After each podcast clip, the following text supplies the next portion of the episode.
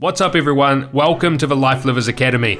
I'm Jamie O'Donnell, and the purpose of this podcast is to connect you with the people, ideas, mindsets, and inspiration to empower you to chase your dreams, unlock your potential, and live life to the fullest each day. Get ready for some inspiring conversations and incredible insights from people who are out there living life, having fun, and dominating their chosen path. I appreciate you tuning in. Now, let's get this episode underway.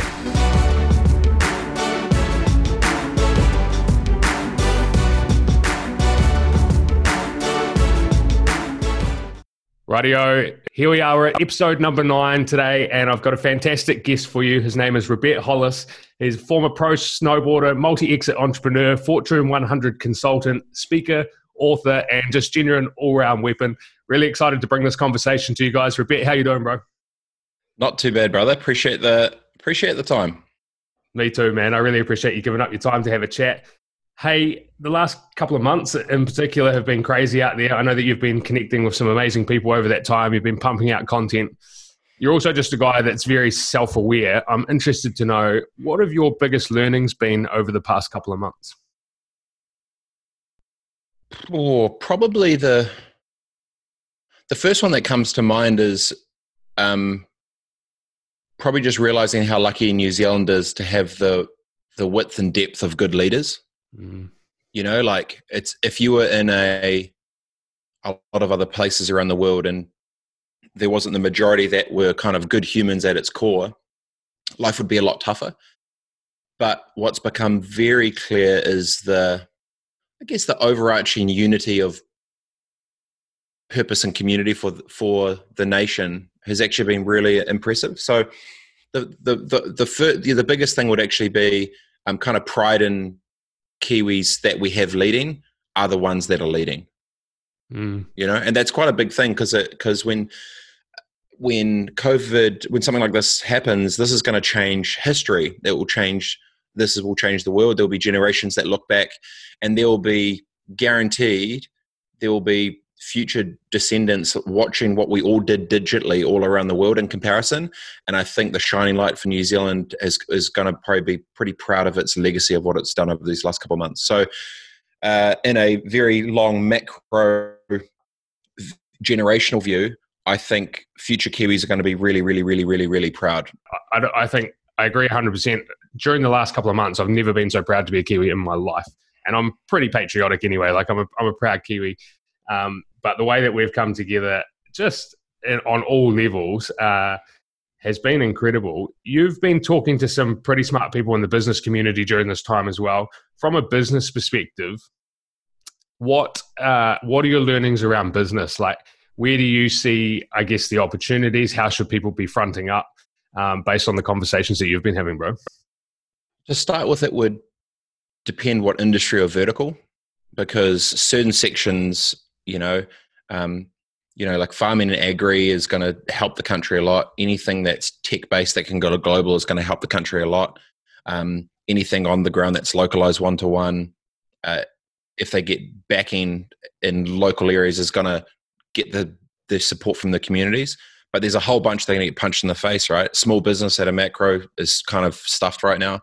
Um, tourism stuffed right now, mm. hospo stuffed right now. You know, so um, it de- it depends what part. But what I have noticed, and, and I've said it a couple of times when I've been interviewing different crew, is if you've got a seat at the table, you've been twice as busy than ever before.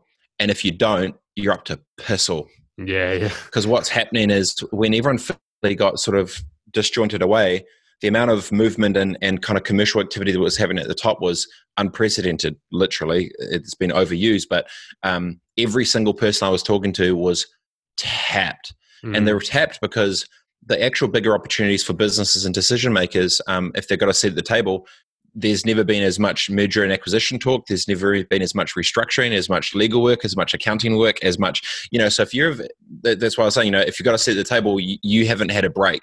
Mm. You've actually probably driven yourself into a hole. Like I remember we, uh, I was talking to uh, one of the crew, and he had been doing basically 18 to 20 hour days for three weeks straight. And, and you kind of think, holy shit, like, how are you even l- surviving? And he was like, bro, it's got to be done. And so, you know, so uh, I, I've probably just been a bit more. Um, it's just such a wide variety, right? It, so many are screwed, and so many uh, um, strategically making moves to survive. Mm. So it's this weird thing. We've got pressure of strategy, pressure of survival, pressure of staffing, pressure of restructures, operations, you know, supply chain, every single touch point. And the butterfly effect of this thing has literally touched every single piece of every single person's business everywhere all at once. Yeah. So, um, and, and I think that the weight of that is, um, you know, I kind of been talking about these three waves. The first one medically, which feels like we've cleared. The second one economically, which is going to take a couple years easy. Um, you know, you can bitch around five or three or whatever, but that's like a couple years. And then, but the long tail of this thing with mental health and relationships and potential broken, broken partnerships and um, you know unsafe households that children are in that experience bad stuff during this time, and just a whole bunch of kind of gnarly stuff. The long tail of the the mental psyche and emotional change for New Zealand is probably one of the biggest things. So yeah, that, those are probably two of my thoughts. Yeah, that's really interesting. I mean, even just talking about the pressure side of things there, man, that's one question that I had for you because you are someone who has constantly put yourself out there. Like you're just, you know, you seem like someone who just obviously just puts yourself, puts the foot to the floor with everything that you do. You're all about making it happen. How do you personally deal with pressure? Because you've constantly been in an environment of pressure, not just from a business perspective, but from having a brand and having everything out there for people to see. How do you deal with pressure? I just kind of don't really care what um. it sounds really bad, but uh, so yeah, okay. So it's it's a kind of a funny. So I've thought about um, I put a video on it the other day where what I do isn't for those that don't like me. What I do is for the kids that I haven't met they can see a little something of something that looks like them, talks like them, rolls like them, acts like them, but is in a different world from them. So it shows that there is different stuff that's possible. So I don't feel that I'm breaking the doors down. I think I've broken it. You know, like um, that's probably that's probably some of it from my side. I kind of feel that, um, yeah, I probably maybe represented a, bit more than what I think I do. I'm not sure. Yeah, I mean, that, it probably comes back to purpose as well. I've heard you talk about a lot of, you know, having a purpose and a legacy far beyond just making money in business. And I guess at a time like now, you know, the people that have that, that aren't just in it for the commercial gain, uh, are the ones who are able to find something more, right? Yeah, it's a, it's just a really it's a it's a tough one because I've got to try and see it from both sides. Like mm. I need to, um, I do it's, it's weird. Right? So when I was a young buck and kid, um, you know, when I was in my teens, I wanted to play. In my twenties, I wanted to fight them, and in my thirties, I kind of just feel sorry for them. So I've just kind of gone through a bit of a f- different phase in my headspace around the same thing. But um, yeah, pr- pressure that I have for me, it's a lot. The pressure now is different. The pressure when I was snowboarding was, I hope I, you know, get the speed right over this jump so I don't blow my ACL. I hope I get through this kink so my flipping toe side edge doesn't catch through the flipping middle railing. You know, like I, I hope my, you know, so so pressure was more physical consequence. Um, but you know, now I got wifey and and two and two daughters now, and you know, my headspace has changed around perspective. Um, so pressure for me is a different now. My, pressure for me now feels, you know, like how do I balance off professional life and personal life? How do I balance off, you know, my drive to help others alongside simultaneously with my drive for me to succeed and do what? Um, and that balance is quite tricky. Um, but it's part of the game, and, and I'd rather. So net net, I kind of feel um, any of the hate I write off as the cost of doing business because net net when you think of all the positive relationships and people and the momentum and everything else that I've created, it doesn't. It's like ninety nine to one. Hmm. So it just it's not even a you know like if I even just look at the the Rolodex of people who are in my world now, that shit would not have happened if I didn't go after what I wanted to. There is not a chance in hell that any of those crew I'd be homies with if I stayed in my lane and wasn't worried about what anyone else thought. So I I feel that the it's like a hundred to one positive to negative, and the negative I just write off as cost of doing business. But when you think long game and legacy, it, it, it's not even a question. But you need to have, you know, you need to have thick skin to be able to go after it. So I hope that answered what you were kind of. Yeah, yeah, no, totally. I mean, I, have just because um, it feels like Oh, we got a bit of a lag there. I just, it's it, it really is. I mean, I just I'm fascinated by people who are so, like who seem because with social media it's hard to tell as well, right? Because everyone puts up a, a shop front, which is that they're they're coping and that they're dealing with everything, and you know they, it's easy to look positive, um, and behind the scenes, you know, be really struggling. And I think that's a big problem that we're going to face, particularly over the, the next month, years, like you're talking about. Um, but then there's also something to be said for having an attitude and a perspective where you, you genuinely thrive under that pressure. And I've spoken to a lot of people over the past couple of weeks, and you know, I've, I've really found that the people that have put themselves under immense pressure over a long period of time or have dealt with, um, you know, a lot of adversity in business or just in life are the people that are thriving now because they've built that uh, mechanism within themselves to be able to deal with those situations.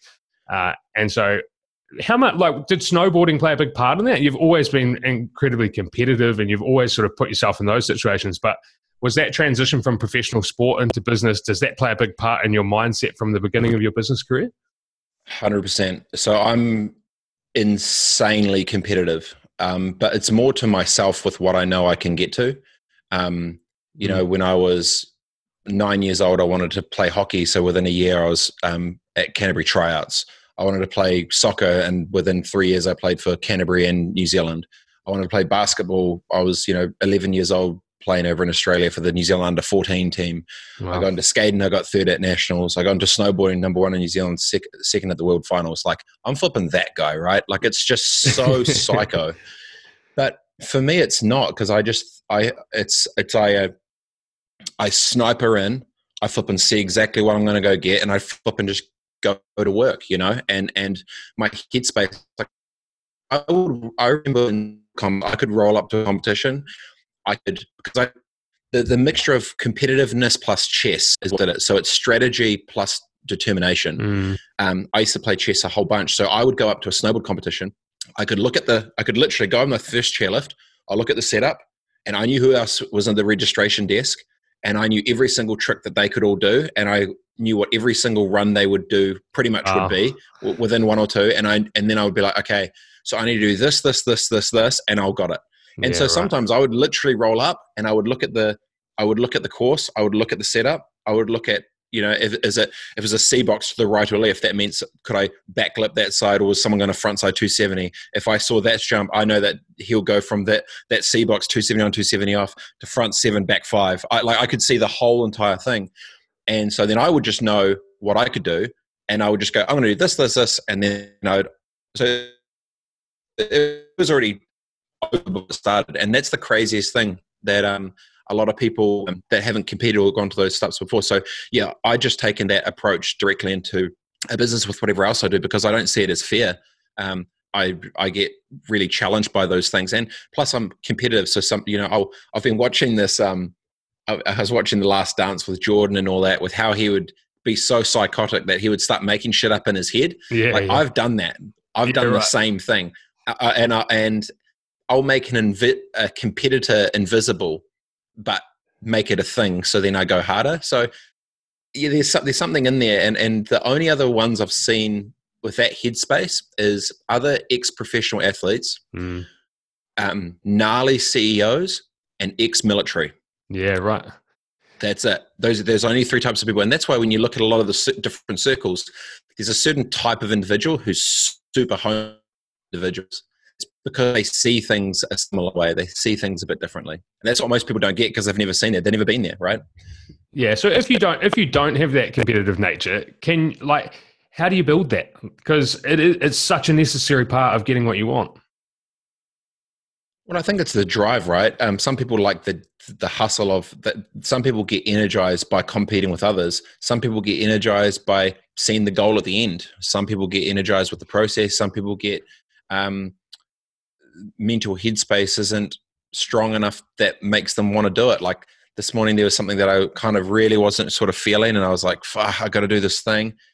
And then, and I kind of sat there and I was like, "I have the luxury to sit in a air conditioned room with headphones on, listening to music, sitting on a comfortable chair, and I'm, I'm looking at a screen and typing with my fingers." Stop being a little bit for a bit, like, like just do this, knock the shit out next. and so I did, you know, and I but um, you, you need to be able to fight yourself mentally or else you just listen to the the weak parts which tell you to to not. And the way I kind of my overarching thing has always been what's one thing that I can do to create positive momentum even if the other person with not with no resource with nothing because when those things extrapolate over time that's when you win and when everyone else's bitches out and they're like oh stuff this you know i'm not gonna nah just they pause they wait they go on defense and they become reactionary waiting for others to get an opportunity and i'm on offense I know I'm going to win, you know. Mm. And to mm. probably to, to your point before, I see it probably a little bit differently. Where I go, you know, these have been tough times through COVID, but in my head, I know exactly to, to your point exactly before you were saying, you know, the, a bit more those who have been there before a bit more resilient. It's like, well, I think it's an asset when you've been to darker places than most because you know you can go to you it's going to be gnarly. You know it's going to be horrible and shit, but you've like you've been there before. Mm. You know they haven't, and then weirdly enough, when you're kind of a you know competitive prick like me, you you hype yourself up because you know that that's going to be their roadblock because they can't go as deep as you. They don't know what it's like to flip and you know not have money to wax your board, so you use a flip and like serviette from an unused um, flipping sausage sizzle oil on the back of it, or hit you. You know, like they don't know any of that shit, and so I kind of you know, I get stoked because everyone who knows me at this point knows that I, I haven't had shit handed to me. So they, they, it's like, you know, I've, I've, I've earned mine. So stuff yeah. you, you know, yeah. like it, it's not like trust fund baby shit or whatever. I just, and there's nothing wrong with that. I just think that for the most people that I've met that haven't been to tougher places, when time gets tough, they usually tap out before those that have been to darker places. Yeah, that's, that's, right. why. Um, yeah, does that kind of make sense? A hundred percent, man. And I, there's so many ways to do that. I guess what I'm interested in is like ways that you can build that if if you don't have that comp- naturally. And you've sort of always had that your whole life, by the sound of it. And um, you know, I've kind of got that built into me. So does my brother because we grew up with a single mom on DPB. Like we've had, we've always had to fight, you know. And so that even from child, like we've we've had that.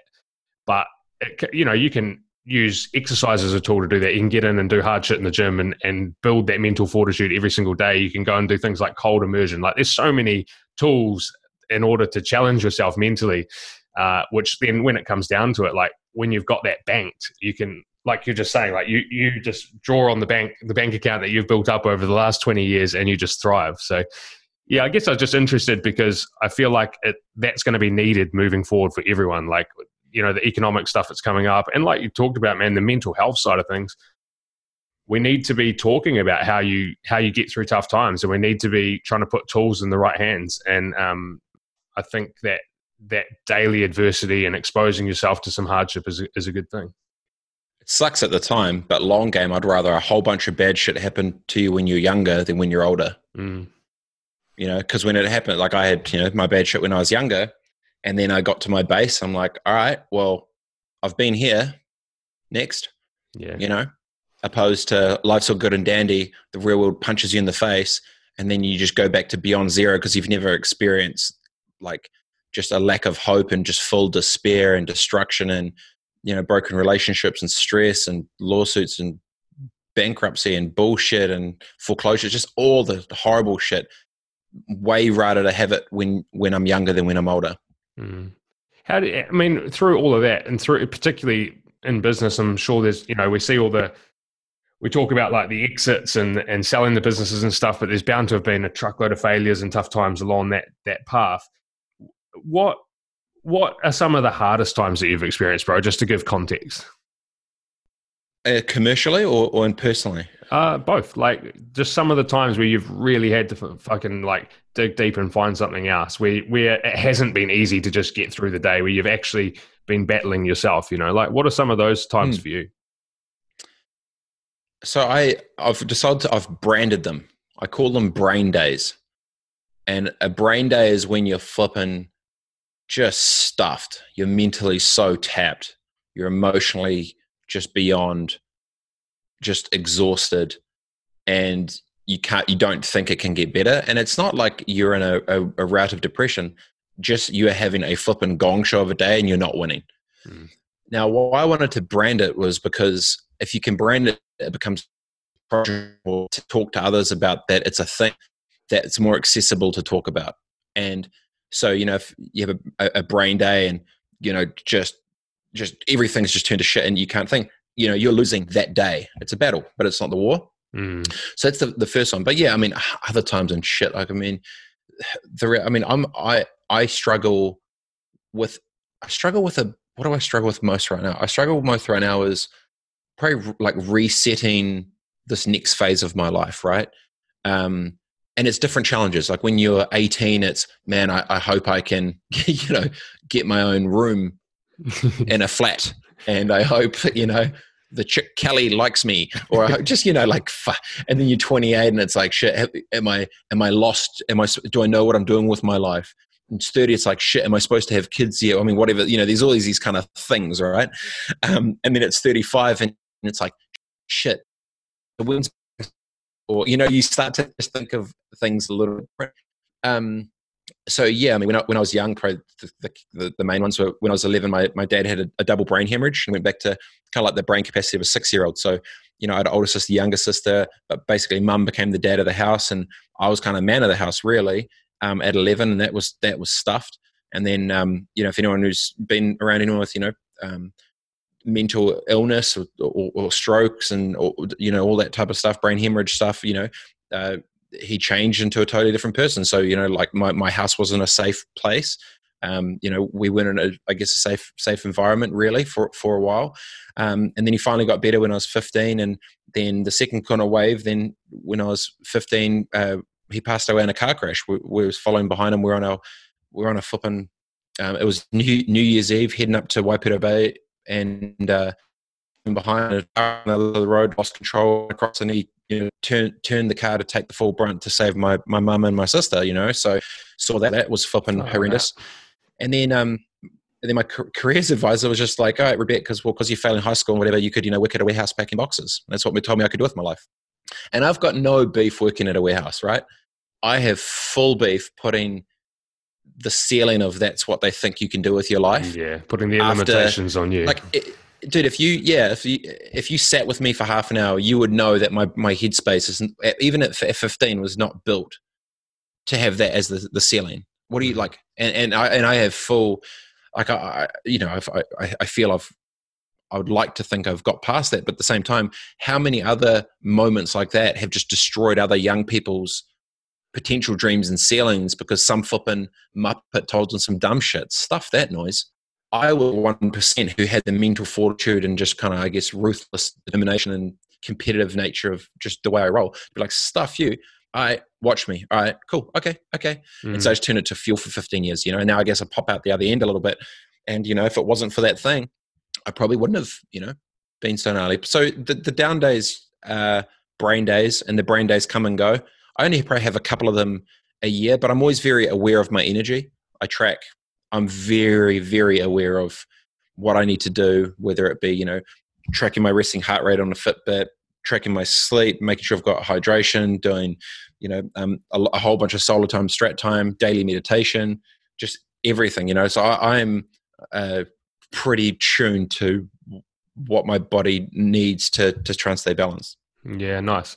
How do you, how do you do how do you structure your day? How do you balance everything that you've got going on? Because I know at times when I've followed your journey, I've just been like, man, this guy's day is packed.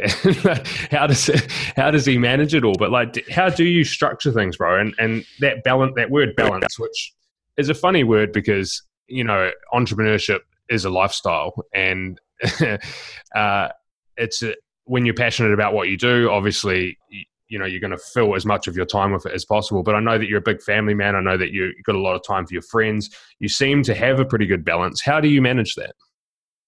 Yeah so my family and my friends and for anyone who's like you know follow me or whatever you don't see photos of them anywhere. Mm. they're off the flipping grid. Yeah, yeah, and it's by it's by design. Like when my when wifey was pregnant with with baby number one 99% of people didn't even know me until the baby was born. And it was like, oh, surprise, he's a baby. And I was like, what the fuck? Like, what? so it's because you need these rules with what the, your own kind of, it's almost like your own operating system, right? You need to know what type of engine you've got, what type of machine you've got, what you need to work and what it doesn't. So for me, I guess like a practical sort of sense is like, you know, I, I wear a Fitbit. And so like, the only thing I care about is resting, resting heart rate and um, control because I I need to because I'm very emotional. I can get super hyped mentally. I can get my own brain to to to just crank my heart rate up. Like I took a photo. I was about to go into this meeting in a couple months ago, and I could feel I was like, because I was about to steamroll some shit, these flipping kooks, right? There's just horrible, bad, unethical pricks. And I was sitting there with, um, with Mel, my right hand, and she's like, Robett, you need to control control and i was like all right and i looked down and usually my resting heart rate's like 62 68 whatever. I was at 110 about to walk into a meeting. Like that's not good yeah, yeah. So, so, i'm just like getting all hyped i'm just a steamroll dudes. Um, so yeah i have fit for that to um, kind of 15 minute increments based on different things I'm doing, whether it's like admin or personal, or whatever. And so my basically my morning from seven through to 11 is pretty much all synced up into different things, whether it be um, personal alone fitness time, um, meditation, email checking, clearing, um, personal learning stuff, um, some family stuff, um, uh, and then specific kind of just key business operational things. So I'll structure my day out and, and color code it differently into each different piece. Um, yeah, my phone goes on do not disturb after six o'clock, like she can't get to me on on lockdown. Um, I, I basically don't really use email. I kind of it's all FaceTimes or videos or calls or texts, um, just because I just I don't want to be if it's important, they'll flip and ring, right? So everyone's yeah. got my number to be able to, to ring. So that's that's that. Um, and then uh, yeah, habits. I've got you know I, I use meditation. I use a thing called uh, Muse sort of headband, which is meditation, um, which is really awesome. Um, so yeah, I, I, do a whole bunch of stuff. I, I, I self hack myself the entire time. I've got like a strategic sort of folder where I put all my sort of game plan thoughts in. I I have text shortcuts for pretty much every different type of thing that comes to me, so I can just do secret codes and just does that for like like things. Um, so yeah, I've become probably extremely efficient with how I roll and what I do just because I like to do a lot, you know. So yeah, there's lots of pieces, but you know, it's your own operating system. You know, it would what works for me will definitely not work for probably anyone else, but what works for someone else is probably definitely not for me. Yeah, the key thing I heard in that though is that you prioritize your own stuff, your own well-being, and your own business activities, and kind of the key things that you've got to get done for you and your family first. Yep, yep. From and then um, you know, I, I try to be home every single night to to uh, do breakfast and stuff with the Groms, and then be back um, and you know the rest of their stuff with final time after work, and then um, after they go back down, if I need to do more, I just jump back onto it. I'm in the states at the moment, so we're five hours ahead. So I kind of do double days. So I'll get up, smash stuff until you know, all, like family stuff, work stuff for two, and then New Zealand comes online. So then I have more stuff in the Arvo, family back down, and then I sort of jump back into it again. So um, I kind of get, I probably work maybe 30 to 40% more during when it's a five hour time gap instead of three. Yeah, right. Yeah, I was wondering because you you live between San Fran and Auckland, but it's like uh, has it been nice for you to to stop over the last couple of months and not have that travel? Has that allowed you to go inward a bit more and slow down, or have you just just doubled down? No, because I've been doing um because I guess I've got a seat at the table, so I've got to be. you do. so it's been gnarly, man. And then on top of that, but what one thing I did do, which I thought was important, is during that five week period, I was like, man, I, I that's when I started the interviews. Yeah, to go really hard. I was like, you know, if I'm at home right now and if if I'm alone and there's nothing going on on, on there, so like, how, what, what can I do to help? And I realized what I could do is you know, open up my Rolodex, ask a bunch of my buddies to come have banter and flip and just go to town. And so I was doing it some days up to, you know, six hours a day, Monday through Friday, full live interview chat show thing in it. And the feedback's been crazy because so many people actually reached out and were like, it genuinely gave me something to to see and do and keep my headspace good and positive because yeah. I was going to some dark places. So I've kind of felt I did it, and that's why I finished the second we went from four to three. I stopped doing four five a day. Like I was just like, because I had I had got mentally tapped. Like, I mean, you you do five weeks of flipping full on brain shit on top of all the other stuff. It was mentally, I was pretty tapped. Oh, so I, I imagine, I, man. Yeah, yeah it, was, it, was, pretty great, and and and all these people weren't muppets either, right? So so it was there was a lot of smart people talking about smart, like so you got to be on. So yeah, a bit of a bit of a thing. Yeah, it takes it takes a lot of energy just to hold space for people as well. But they, they were high level conversations you were having. But man, yeah, I got mad respect for the amount of content that you pumped out. Uh, even just jumping in and just doing the odd podcast, I've realised that like how much work it is and just how much energy it takes to actually to bring the energy to the conversation and to hold space for people and then to be able to navigate the conversation as well but you do that really really well with some great people What's uh, it was lucky that I, am homies with them right so yeah it helps it helps when you got the, the, the, uh, it's a it's a different how I where I felt it was different is because it was I wasn't a journalist I was someone who understood their world who was talking their talk the way I talk mm. which is different to being a journalist asking the question for a purpose. It was a it was a chat with depth, and there's a, mm. there's a difference, and it's it was more intellectual banter because I, un, I understand their world and I un, and it's so yeah. I felt like the the the conversations it felt from the feedback anyway. A bunch of people it, it humanized a lot of people who they've heard of seen but never got to know and they felt that they really got to know a whole bunch of different faces but like oh that's so and so that's what they sound yeah. like that's what they talk like that's what they think like and i'd never thought of that because it's just they're just homies whatever it doesn't matter for me but um yeah so i, I probably learned quite a bit about um all that stuff too yeah you were able to bridge a gap there eh? that was what i was thinking as you were saying it but um yeah what interesting question for you bro like what what's your definition of success for yourself now? Like you did the Yes to Success tour, which was something that I just absolutely loved. The fact that you were getting around, and I think one of the most important things that any of us can do, particularly people like yourself who have got great networks, who have been around good people, who have learned these amazing lessons, is to pass it down to young people and get the right information to people at a young age before the world gets hold of them. What is your definition of success for yourself? So I got asked this a while ago, and I've always kind of had the same thing. I got asked for it when I was in this other interview thing, and I just straight away I said, "When you wake up every single day and don't have regret for what you're doing, mm. right? So if if you have zero regret for what you're doing with how you roll, you're doing what you should be doing. Yeah. Because then it would be not successful if you had regret. So I don't think of it as success as like I, I actually think of it more around um, how do you not have regret? What do you need to do that would make you not regret your past and the future? Yeah, yeah.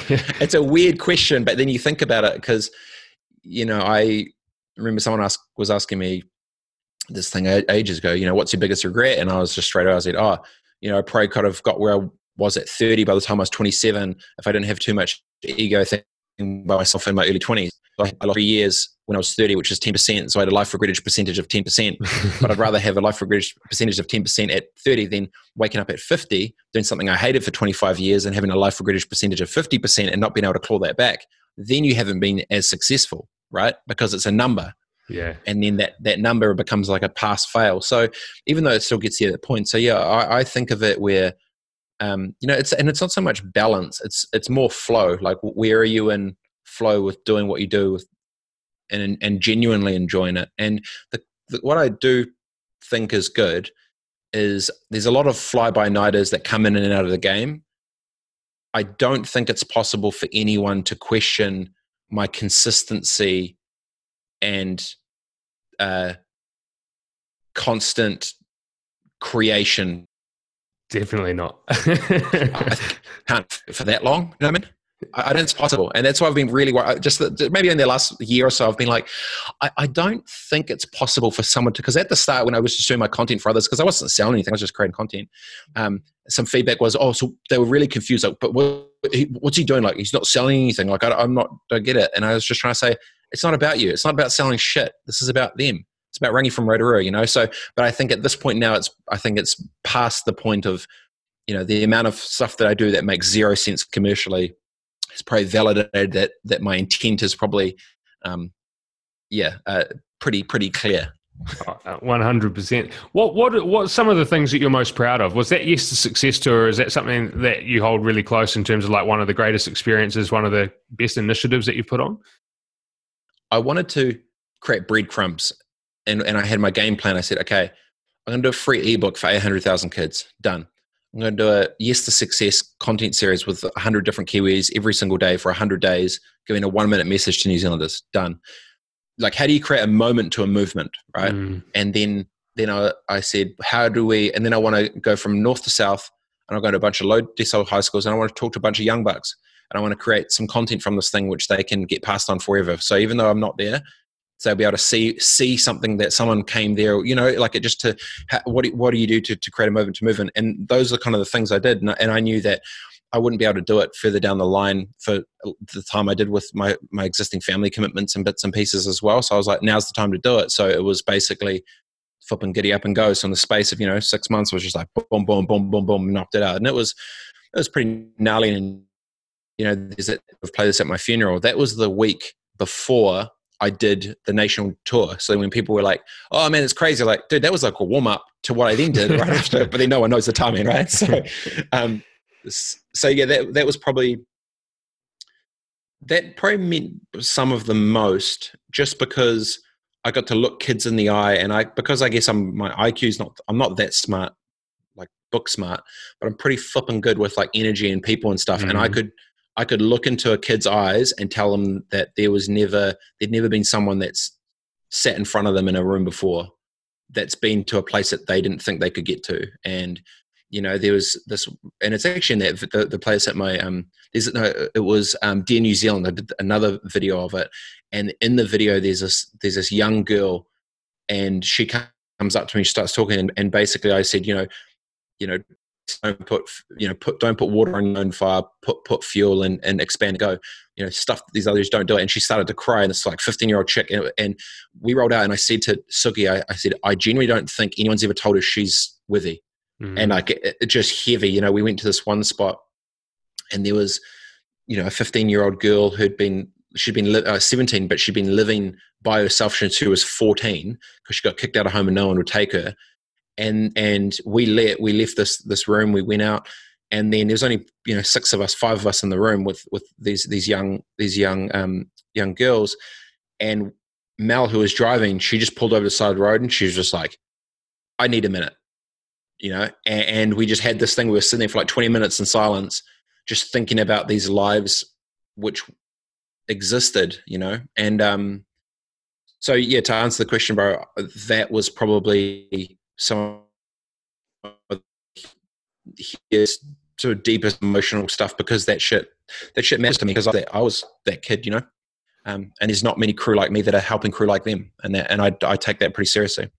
Yeah, yeah. No, it was something I had mad respect for you for doing. It's like even just hearing about it, then I got bloody goosebumps, you know, like because it it real just feels, shit. yeah, it's real, man. But it's like if there's ever an, a demographic and an area or an age group to pour into, it's it's young, man. And it's like, you know, by the time you get to 30, 40, you're so conditioned already. It's like kids need to be told that they can go out and do anything. And you, like the tall poppy thing, bro. Let's talk. Let's talk about that because that's huge in New Zealand. And was that was that one of the main things that came out of that? What what were your learnings in in speaking to those kids and actually hearing firsthand what their struggles were? And like, was it was it that they just were scared of putting themselves out there? Was it that we just don't have any self belief? Like, what were the key things that were coming through? Uh, in fear and friends and family, pretty much. It was the there weren't pockets of crews that were entourages of positivity for each other. Mm. There was there was almost this gang mentality of like crabs in the barrel. One tries yeah. to get out, the others pull them back down. And and back to the regret thing, I, have been thinking about it quite a lot. A lot of people ask me, it's like, well, you look, I don't know the answer because Tall Poppy was here before I was even born. Um, but what I do, I, I was thinking about was um, a lot of these crew will get judged from others and they won't try it. But the actual reason they're being judged from others is because the others haven't seen success or had success or tried to do it. And then they don't want to feel bad about themselves because they didn't have enough bravery to try something that they wanted to do. Mm. So it's actually out of the of insecurity of others not going theirs, it holds others back. So it's the crabs in the barrel. Um, and that's that's a bit of an insight there, I think, because everyone wants to, to do good or be good. So then it becomes about to that headspace and that resiliency um, with where your head's at, with how you sort of navigate those waters. Yeah, yeah, it's um, man, it's it's powerful stuff. I just, what what's your advice to like, what were you speaking to them on when it comes to like career direction and stuff because I've heard you talk about that like you know your your objective was for them to not go and listen to the to careers advisor type thing and uh, that's something that I resonated with really strongly because essentially a lot of these guys are taking advice from people who have flushed their own dreams down the toilet and never pursued anything that they wanted and you know, essentially you're getting advice from people who are, I guess, living a mediocre life and not that happy themselves. And I heard you saying sometimes, yeah. I heard I heard you say in the video that you were like, you know, like I wanted to plant the seed where they get out there and chase their dreams. And like, what what's your advice around for someone out there who's feeling lost and doesn't know what that is? Like, how do you how do you find the thing? Like, do you pursue your passion? Is that something, or, or like, what's your advice for actually finding that thing? Because you've found it, you found it in sport, you found it in entrepreneurship. Uh, obviously, your competitive nature ties into that, so you like that competitiveness. But like, if someone's feeling lost, where do they start? So, you know, when people like follow your passion and everything will be all good, it's like, it's kind of stupid because if you don't, if you, you need to follow your passion, but then with commercial common sense. And that's what people miss, you know, just because you do something all day, every day doesn't mean that you're going to be successful if you like it. I like eating ice cream. it doesn't mean I'm going to like, you know, it's my passion is ice cream. It's like, no, but it needs to be a balance of like, like I'm, I'm obviously joking, but it's more the idea of, it needs to balance off you know what can you do that you like that then gets you paid? Mm, yeah, yeah. How can you solve a problem for people in that value? That's that bridge to because you can you can do stuff you like separately and you can do stuff you don't like to get money and then when you get that money you go to the stuff there. And that's like you can do that. Or how cool would it be if you could do the thing that you actually like and get paid. Mm. so you've got two options you know? So even if i know nothing about anything i could go and you know deliver papers again. And, and i may not be passionate about it but i might be passionate about you know gardening or whatever but i use i take my money to go do that thing.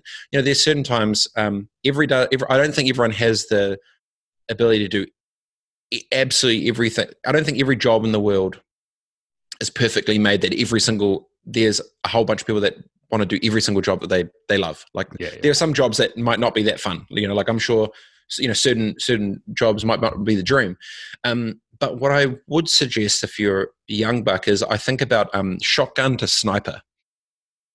So when you, if you use a shotgun, you go out hunting, you just flip and just like, just to do like go wide, right?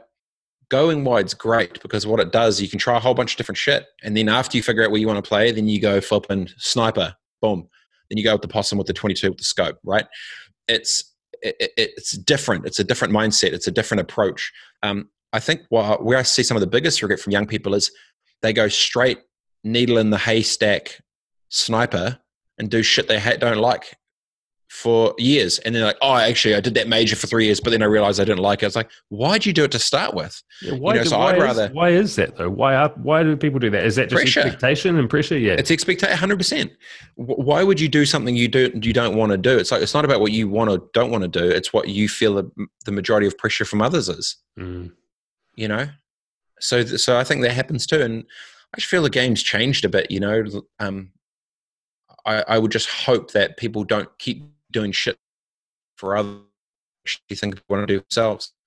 And as long as you can don't agree with it, but if you like it and it makes money, you're winning. Stuff them. Mm. Do you? You know? Hundred percent, man. Yeah, I mean, there's there's no like it's like I think I can't remember who said it, Tony Robbins or someone like that. But you know, success without fulfillment is the greatest failure of all time, right? Yep. It's, that's when you wake up rich as shit, but with regret. Yeah, yeah, exactly. And there's, there's still guys out there who've got all the money in the world who still don't want to be around, you know. So, uh, you know, having and uh, it was a really good point that you made there, where it's like you don't you don't have to go out and build a career in something that you love. Like, you, uh, there's two options there. You either go and make money yeah. to spend it doing the things that you love, or yep. you find a way to make money doing the things that you love. And I think that's a really, really good point to drive home because there's been a narrative over the past five years or so that you've just got to find your passion and that you've got if you're not loving that, then you're wasting your time. And I think that and it's really good on one hand if you can find it, but it's also paralyzing for a lot of people as well well then they think they're a loser because they don't know what that thing is. And then you have you know people who have been in corporate life they're like stuff this i'm going to do i'm doing a startup i'm going to do my own thing and they don't know what that thing is yet. It's like why mm. would you leave security to do something when you don't know why? You think the escapism of getting out of security is going to give you freedom and happiness. Is like no that's going to get you from bankruptcy and foreclosure because you don't have any money to pay your flipping rent. But th- that's where there's that danger off the balance right? Like how do you navigate you know passion and purpose with profit. Like that it's an intersection. And there's a, there's a lot of people that you know hate what they do but they get paid so they can go do the stuff they like. They either mm. do something they hate and they have stuff that they like to do or they don't. They or they do something that they like and they get they can do that. So i, I just think there's sort of two paths with it. And you know a, a big one which you do see though is you know the, the mid 30s go up after years in corporate yeah yeah one thing that I just want to circle back around to because I think this is a, a, really important point is the circle of influence. And like I've heard, I heard you with that analogy where you're either pouring water on the fire or you're pouring gasoline on the fire, and that's so incredibly true. But you're someone who, like, it seems like if I was to, from the outside looking in, go, your main strength is networking and bringing people together, and and your ability to connect with people I feel like, uh, and I know like personally as well, the times where uh, I've had that network around me is the time that we I'm the most full of energy. I've got the most confidence driving forward. What are your tips and advice around uh, building that network? Because you've that's something that you've done incredibly well, better than most people, I think. Yeah, so I get asked about this quite a bit, and I um, it's it's I don't network. I live. And if you're a good human, we're going to be homies. And if you're not, I don't want to mess with you. So all that happens over time is like, because I know a lot of, I've met a lot, like, I, have I met a lot of very powerful, and influential people? Yes. Are they, am I homies with them? No. Why? Because it's not about their position, it's about the person. You know, so I just want to mess with good people consistently so I don't have regret. And then, and then eventually over time, what happens is your circle gets wider and people know you for who you are, not what you do and what you represent and that's how to do it right? Like the the like it's so bad but uh, it's the the classic is you know agency world or auckland whatever it's like oh let's just go get you know wasted a network down at sales street on a friday night or whatever and, and it's like what? To drop like 500 on a bar for a bunch of muppets where the actual heavy hitters are over like on Waiheke with a nice Pinot Noir, and they actually own the whole building. you're not me. Like, like, what are you, what are you doing? Like, what game are you playing? You know, you're not. And the craziest thing as well is this is this is something that I have I have learned. There's one, twos, and threes, right? So one, twos, and threes. The threes are the young buck, up and coming. Shut your face. Go get the photocopier fixed person the two is a middle management, uh, you know, just like playing the game, corporate ladder shit, and then you got the ones which the CEOs and the execs and the hitters. Every single one can look at a two or three or any human and already pick are they a one, two, or three in their head, and they do it instantly. They're like, are you a hitter? Are you a you know? Are you a cruiser? Are you a you know a, a, a grom on the come up, right? And so it doesn't uh, all those people that go to the sale you know like i'm just get, giving sales street shit but but that type of world of like let's play the that world is the the twos are like um what's your name? Oh jamie. Oh, i mean what are you? Right? And what that is is it's them sense checking where you fit in the rolex are in infants because they're playing the game of position not of the person. Mm. the hitters um, roll up and you don't even know what they do and they don't even ask you you don't even ask them because you just mm. seen if you want to mess with them or not. And then they're like oh oh that's funny. You're actually the the so and so from whatever but you've already passed that point. Yeah yeah. Right? And it's the flipping greatest. So, so like all my relationships i was really lucky because i got all my relationship i guess my initial stack super early um and i didn't know who any of them were because i'm and, and when they met me they could tell i didn't care. I didn't know i didn't care didn't genuinely give a shit. I was just like, yo, whether you're homies or you're not. And it was so refreshing for them, which is why when I'd walk in, what would happen is I'll come through and I'll like bro shake and high five and hug and kiss all the bosses and CEOs whatever because they're all my mates. And the threes are like, oh, you know, I want to be able to do who's super confused or they just really hated me because they were seeing me with a genuine relationship, one person above them in the food chain, and were trying to figure out how I did it. And then what it made them realize is they may have they started having internal regret because they were thinking maybe they played the game wrong to try and get power. Yeah, right. So they're playing the wrong game, you yeah. know. And don't get me wrong, a bunch of the ones play the game too. The point was when you know after like you know seven years in Auckland, I pretty much could know the know the game of like who's doing what where, and you cross enough paths, right? But what's dangerous is, um, yeah, if you play the if you play the game on position, then you're playing the game for for power strategically. When you play the person, you just have legacy and relationships because in 10 years, everyone's positions are going to change anyway, but the person's still the same. Yeah. So, my advice for not networking, play the person, not the position. Yeah. Because it's the people who actually matter, not the, not the title of, te- I call it temporary relevance. And there's, I think, about 85 to 90% of the people in the game that are in, in this, the world that I kind of play in um, are playing the game of position and power and temporary relevance because they think that's what matters, not realizing that it's a, a, a, are you a good human? Do I like you? Do I trust you? And can you execute? It's a different yeah. mindset. You need, a, but it's chess, right? And so now you get to a spot, and you know you can. By the time you pick up the phone to talk to anyone about anything, they already know who you are. They already know you don't piss around. They already know you're flipping good bars. They already know what your intentions are. Life's so much easier when the other side knows what you're about. So that would be my um my two my two cents. I don't know if that answers or not. I just because I get yeah. I, I, laugh because I get asked about it so much. They're like, "How are you friends with so and so?" I'm like, "Dude, the fuck, what?" But it's I didn't realize it was a thing. So have been yeah. glue in any community that I've been in. Yeah, I can I can weave I can you know I, I don't know how I don't know how it does. I don't know. yeah, no, it's I've never heard it. I've never heard it explained and, and put like that. But it goes back to that concept of just be a good person, right? Connect with people, do the right thing, have good intentions, and you end up surrounding yourself with like-minded people. But no, but it's but you got to execute. Yeah, because you can when someone says, "Oh, they mean well," what they mean is, yeah, they're a good person, but they can't execute commercially, and they're not actually a hitter. Yeah, but they mean well. Yeah, you'd hire them, but you probably wouldn't trust them. You like them, but they can't execute means well is the probably the worst thing in business if you mean well yeah right yeah good good, good point but when you go the other way and if you're you know loud and just uh, you just keep executing and you just keep going and going and going and you're just relentless and you just keep creating keep pushing keep going and you will not stop then at the start you know I, I will be honest a bunch of my I guess, influential friends probably start off as charity. He's this young buck kid just trying to make his way out, full of energy. And then I come back and I've done some more shit, and they're like, "Oh yeah, he's you know okay." And he comes back again. He's like, "Oh shit, he's still going." He's like, "Oh dude, he's not pissing around." And then you just keep, you know, and when you just stay just consistent and just keep just heading them and heading them and heading them and heading them and heading him and, hitting, and you just keep going because that's what happens is everyone like it's easy to pop and be a blip, but it's hard to to be that constant, you know, yeah, that constant yeah. sonar of success or trying to be success. So yeah, that just consistency, man.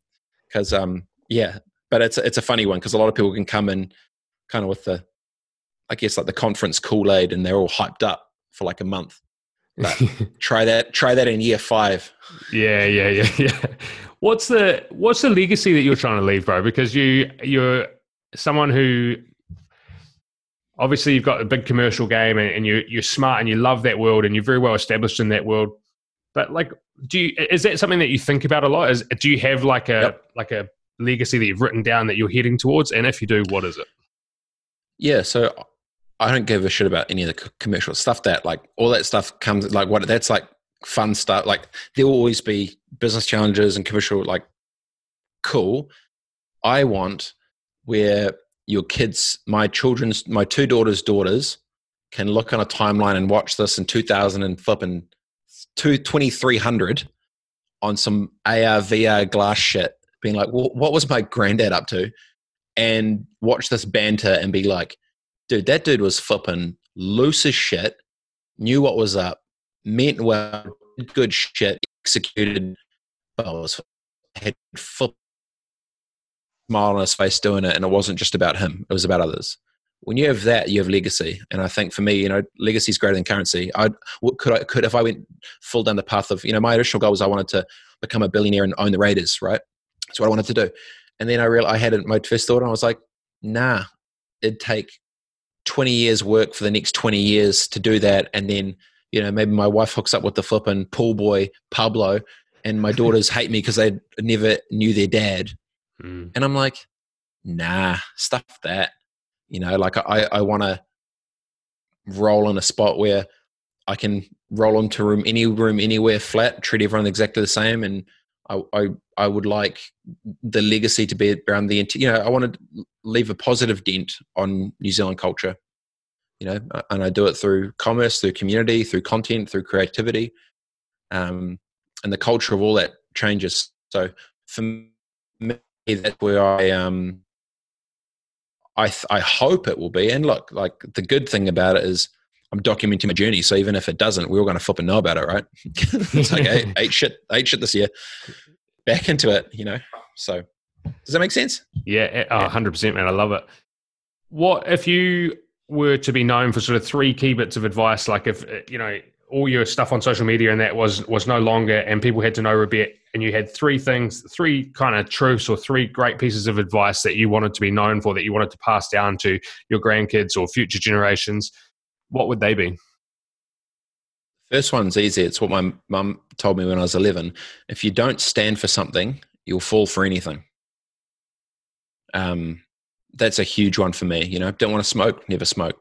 Don't want to do drugs, never done drugs. Didn't want to do a whole bunch of dumb shit, didn't do any dumb shit. Um, you know, that's the first. Uh, secondly, you know, find a sweet spot where you can um, help yourself and others. I think that that always feels a bit better than just if it's currency, mm-hmm. you know.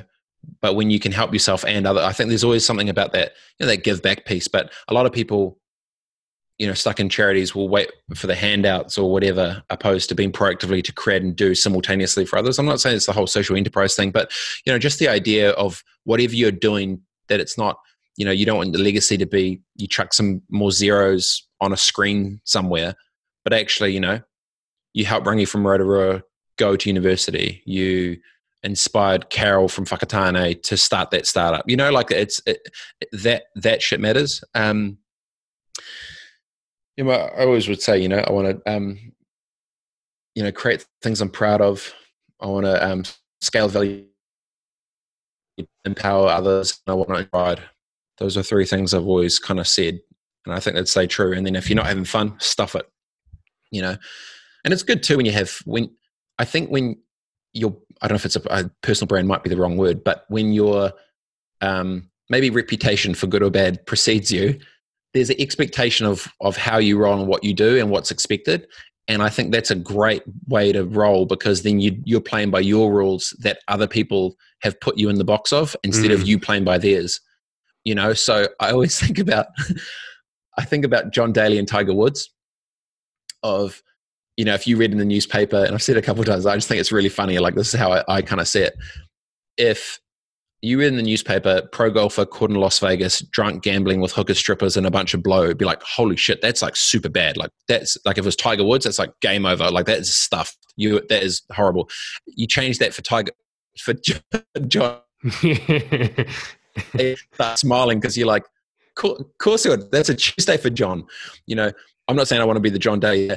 I want to be that expectation. So when those bad day comes and I and I'm going to do some dumb stupid shit in the future, you know, maybe I turn up at a black tie event, I just get totally rinsed and smash a glass on stage. Maybe I tackle a CEO. Maybe I flip and bring a paintball gun and get fired from somewhere. You know, like when those days come, everyone's going to go classic Robett, classic. Yeah. yeah. You know, and and that that that gives you so much freedom. I feel because then you, you're playing by your rules instead of um, how they they do it too. And you know, maybe that's part of the reason I've you know wear a seven dollar t shirt and you know a New Era hat and Nikes every day. I'm just like I'm just doing my shit. Like I respect you, I like you, all you do cool shit. I'm just on my own program. And what's great about that is then you're not in conflict with anyone because you don't look like them, roll like them, act like them, talk like them. You're not a threat. That's when you can, you know, what's that thing? Uh, Lil Wayne was saying, you know, real G's moving like lasagna. you just like stealth through just on your own buzz. That's the best. Yeah, I mean that, that's a really good point, and just in general, it's almost a good point to finish on because like the the reality is there's no greater freedom than just being yourself. But in a in a business world, and particularly in an online world, I feel like a lot of people are trying to morph into something that they feel other people want them to be. Uh, even you know young kids, like we talked about, you know, choosing career paths based on what other people want for them rather than being themselves. But the greatest gift that you can give yourself is to be yourself, and that and that's the ultimate freedom, right? Well, I think it's a crock of shit when heaps of businesses are like, you know, bring your authentic self to work and all this shit. Like, I get the intention, but no one truly does, right? like, their the authentic selves comes out on that Friday. They're talking shit about from accounts, you know. So I like the idea of I want to roll exact like I I'm super flat, and I, and what I do know about myself 100 percent is I I treat a 15 year old the same way I treat a 50 year old CEO. I treat a homeless person the same way I treat an exec. I'll talk to Flip and you the same way I'll talk to, you know, a keynote full of execs. I don't give a shit. I am flat, regardless who I am. And I think that gives you consistency and con- a constant level of uh, flat is the best because when you're flat, you're not wearing different faces and things, about some people's stuff, all that noise.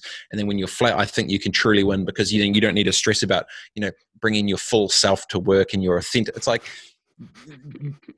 like if you have to say that, it's because no one does it. yeah, yeah, yeah.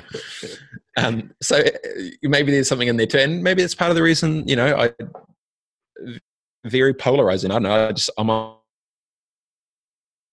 and help a few people, and it's all good. What's what's ahead for you, bro? Like, what what are your goals, and and like particularly, I guess you've had to reset and rethink about things over the past couple of months. But like, what what's next for Robett, and what are you trying to achieve um, with your current ventures? So it's a really good point. So currently, I'm at zero. Right, I'm at zero because it's a reset of anything. You know, like it's kind of not paralysis by analysis, but in a weird way, it kind of is because I could um, t- take a huge role at a big thing. I could do boards. I could do um, some cool investment startupy tech shit. I could do, you know, and that's kind of cool. But where I would like to go in the next little bit is how do I create a bigger platform that helps community with commerce? Um, and so this little thing called Brightfire, which is brightfire.co.nz. And essentially, it's just a bit of a hub that's mixing, I guess, online inspiration with business education and, um, and events and connection. And kind of like if you were to create a little, I guess, a little business structure around all the energy and stuff that I just have done reactionary for a, a bunch of years, what would that look like? And how could you actually scale that up with structure to help a bunch more people? So that's really cool. Um, personally, I want to make another I'd like to make another bigger play in the media space. Um, we're working on a really cool project with Sky um, Pilot, and obviously they kind of got punched in the face with stock price and share and business stuff with no live sports. So, so that that went on pause. Um, but the the concept was so I'd like to do that, and then I also think I'd like to double down at a bigger level around um, some of the I have how could you start to shift more of the narrative around certain things for New Zealand um, with media too? So um, a big chunk in community, a big chunk in content, and then I've got a couple of little power moves on the commercial side, which I, I, I hope are going to roll out. But at the moment, literally, I said I'm just like everyone else. I'm, I'm starting back at zero again, figuring out what to do next and where to go. But as long as I can, you know, as long as you know, my wife doesn't hook up with Pablo the pool boy, and my my daughters, you know, know that I'm a present father and my friends say I'm a good bastard and I have a few beersies and I do cool shit like this and I figure something else out, I think everyone else will should hopefully um, work out all right. Yeah, nice man. I love the way you roll. I just want to acknowledge you for a minute, I really appreciate your time, taking time out of your busy schedule to have a chat. Um, like I said, I've followed you for a long time. The business success and the, the success that you've had is admirable, but the way that you give back to the community and the the legacy and the drive and just the, the attitude that you have towards life is what I really admire the most. Um, and yeah, I just want to say thanks for giving up your time. And I know that there's been a lot of value in this conversation for people. Um, where's the best place to find you, bro? Where people want to find more about you, um, where do they where do they look you up? Um, dude, if we if we're meant to be homies, we'll link up. Uh, just robett.com if you if you need a bit more context, robett.com. Um, there's a video on there which hopefully helps a bit more. But yeah, I I like to just yeah do my thing my own way. So I really appreciate the time and it, and it's cool because I think you know the more the more I do that helps others to do more for their stuff. You know, they get to create breadcrumbs. You know, like this thing here. Who knows, right? Like that. You know, that that young buck that lives in Gore might listen to this and he might he think he might be able to go to um, you know a careers advisor that's about to tell them that they could just do nothing with their life or inspired, whatever it may be. So you never know where the breadcrumbs will fall. But what I do feel is that I want to walk down the street when I'm like 70 or 80, or say 90 in a cane and have some kid come up to me and being like, "You don't know this, but 50 years ago you did this video on some, pla-, you know, some shit like that." And so I think that I'll get the feel good for all this work decades from now, and I can't wait. And that's mm. going to get me hyped, and that that will be cool because that's when I know that it's it's not been inspiration for a moment, but it's had actually impact for for for a nation to try and be better. Yeah, that's powerful stuff. That's Robett Hollis, everyone. Thank you so much for your time, brother. Right, bro, mean. So there you have it, guys. That was the interview with Robett Hollis. Like I said, just an amazing guy with a whole bunch of value to add. If you don't follow Robett, you can get him at robett.com or across any of his social media platforms. And I just want to say thank you so much for tuning in, for giving me your attention. I hope that added value to you, and I look forward to connecting with you in the next episode.